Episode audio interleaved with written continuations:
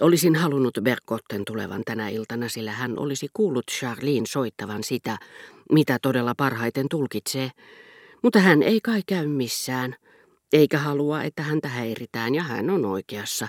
Mutta teitä, nuori mies, näkee harvoin keekuntilla. Pysyttelette enemmän kuin kohtuuden rajoissa. Sanoin käyväni ulkona ennen kaikkea serkkuni kanssa. Katsokaas, poikaa käy ulkona serkkunsa kanssa, voi viattomuutta, sanoi herra de Charlie Bricholle. Sitten hän kääntyi taas puoleeni. Mutta emme me pyydä teitä raportoimaan tekemisiänne, lapsi kulta. Teillä on vapaus tehdä sitä, mikä miellyttää. Me pahoittelemme vain, ettei meillä ole siihen osaa. Teillä on muuten hyvä maku, serkkunne on viehättävä. Kysykää Bricholta, joka oli Dovillessa kokonaan hänen lumoissaan. Tulemme kaipaamaan häntä tänä iltana. Mutta voi olla hyväkin, ette te tuonut häntä. Väntöin musiikkihan on suuremmoista. Mutta sain tänä aamuna Charlilta kuulla, että siellä odotettiin Väntöin tytärtä ja tämän ystävätärtä, kahta kauheassa maineessa olevaa naista. Nuoren tytön kannalta se on aina kiusallista. Minuakin se vähän häiritsee, mitä vieraisiini tulee, mutta he ovat melkein kaikki ylikypsässä iässä niin, ettei se heitä liikuta. Nämä neitoset ovat paikalla, paitsi jos heille on tullut este, sillä heidän piti olla mukana koko iltapäivän kestävissä kenraaliharjoituksissa, jotka rouva Verderin oli järjestänyt ja kutsunut niihin vain ikävystyttävät ja sukulaiset, kaikki ne, joita ei tarvita tänä iltana. Ja äsken ennen päivällistä Charlie kertoi minulle, että nämä neidit, niin kuin me heitä nimitämme, eivät tulleetkaan niin kovasti kuin heitä odotettiinkin. Huolimatta tuskista, joita kärsin joutuessani yhtäkkiä liittämään ensin ja yksinomaan tuntemaani seuraukseen, sen lopultakin paljastuneen syyn, eli Albertinin taannoiseen haluun tulla tänne neitivään töin, ja hänen ystävättärensä läsnäolon, mistä en tiennyt mitään. Pystyin sentään panemaan merkille, että Monsieur de Charlie, joka muutama minuutti sitten oli väittänyt, ettei ollut tavannut Morellia kuin aamulla, tunnusti huomaamattaan, että oli nähnyt hänet ennen päivällistä. Mutta ahdistukseni alkoi näkyä. Mikä teitä vaivaa? kysyi paroni. Tehän olette vihreä. Nyt kiireesti sisään, muuten vilustutte. Näkee, että voitte huonosti. Albertinin hyveellisyyteen kohdistuvaa epäilystäni paronin paljastus ei ollut herättänyt. Niin monet epäluulot olivat jo tunkeutuneet minuun. Joka kerta luulee, että mitta on täysi, ettei voi kestää uutta epäilystä. Sitten sille kuitenkin löytyy paikka ja elimistöömme iskostuttuaan se saa vastaansa sellaisen halun uskoa, jota seuraavat niin monet syyt unohtaa, että sopeudumme aika nopeasti. Emme lopulta enää välitä siitä.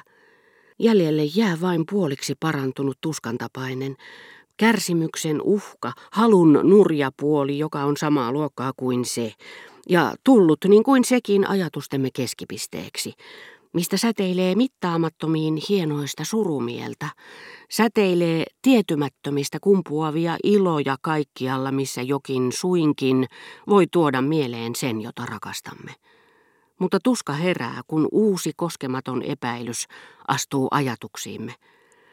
Turhaan päätämme miltei välittömästi. Kyllä tästä selvitään, täytyy löytää jokin keino kärsimystä vastaan. Se ei voi olla totta. Sillä päätöstä on edeltänyt hetki, jolloin kärsimme aivan kuin uskoisimme. Jos meillä olisi vain samantapaisia jäseniä kuin jalat ja käsivarret, elämä olisi siedettävää. Ikävä kyllä me kannamme rinnassamme pientä sydämeksi kutsuttua elintä, ja se on alttiina tietyille taudeille, joiden kestäessä se uskomattomasti herkistyy kaikelle, mikä koskee tietyn henkilön elämää, jolloin valhe, tämä vaaraton keksintö, jonka keskellä niin kepeästi elämme, oli se sitten meistä tai muista lähtöisin, kyseisen henkilön taholta Aiheuttaa pikkusydämelle, joka pitäisi meistä leikkauksella poistaa sietämättömiä tilanteita. Älkäämme puhuko aivoista, sillä älymme järkeilee turhaan ja loputtomasti näiden kohtausten kuluessa. Se ei niitä muuta sen paremmin kuin tarkkaavaisuutemme hammassärkyä. On totta, että tämä henkilö on syyllistynyt rikokseen valehdellessaan. sillä hän oli vannonut puhuvansa meille aina totta. Mutta me tiedämme, mitä itseemme ja muihin tulee, minkä arvoisia valat ovat.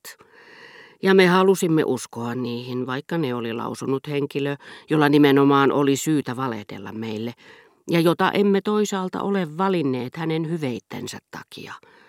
Totta kyllä myöhemmin hänen ei oikeastaan enää tarvitsisi valehdella meille, siinä vaiheessa kun sydän ei enää reagoi valheeseen, koska hänen elämänsä on lakannut kiinnostamasta meitä.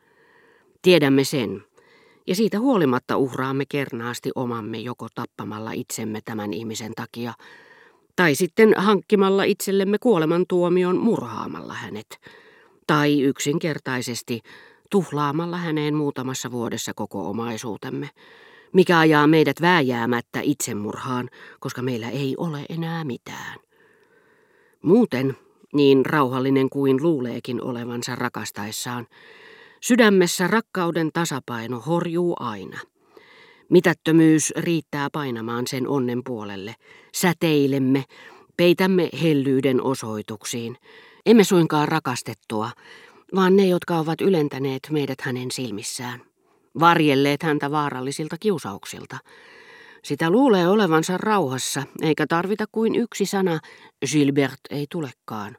Neitivään töi on kutsuttu, jotta koko valmisteltu onni, jota kohti riensimme, romahtaisi, jotta aurinko menisi pilveen, tuuli kääntyisi ja nousisi sisäinen myrsky, jota jonain päivänä ei enää kykene vastustamaan.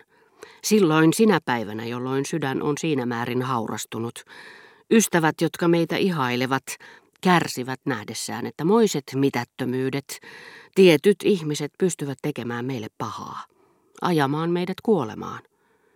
Mutta mitä he sille mahtavat? Jos runoilija on kuolemaisillaan keuhkotulehdukseen, voimmeko kuvitella hänen ystäviään selittämässä bakteerille, että tämä runoilija on lahjakas ja hänen pitäisi antaa parantua – Epäilykseni neitivään töin suhteen eivät olleet aivan uusia.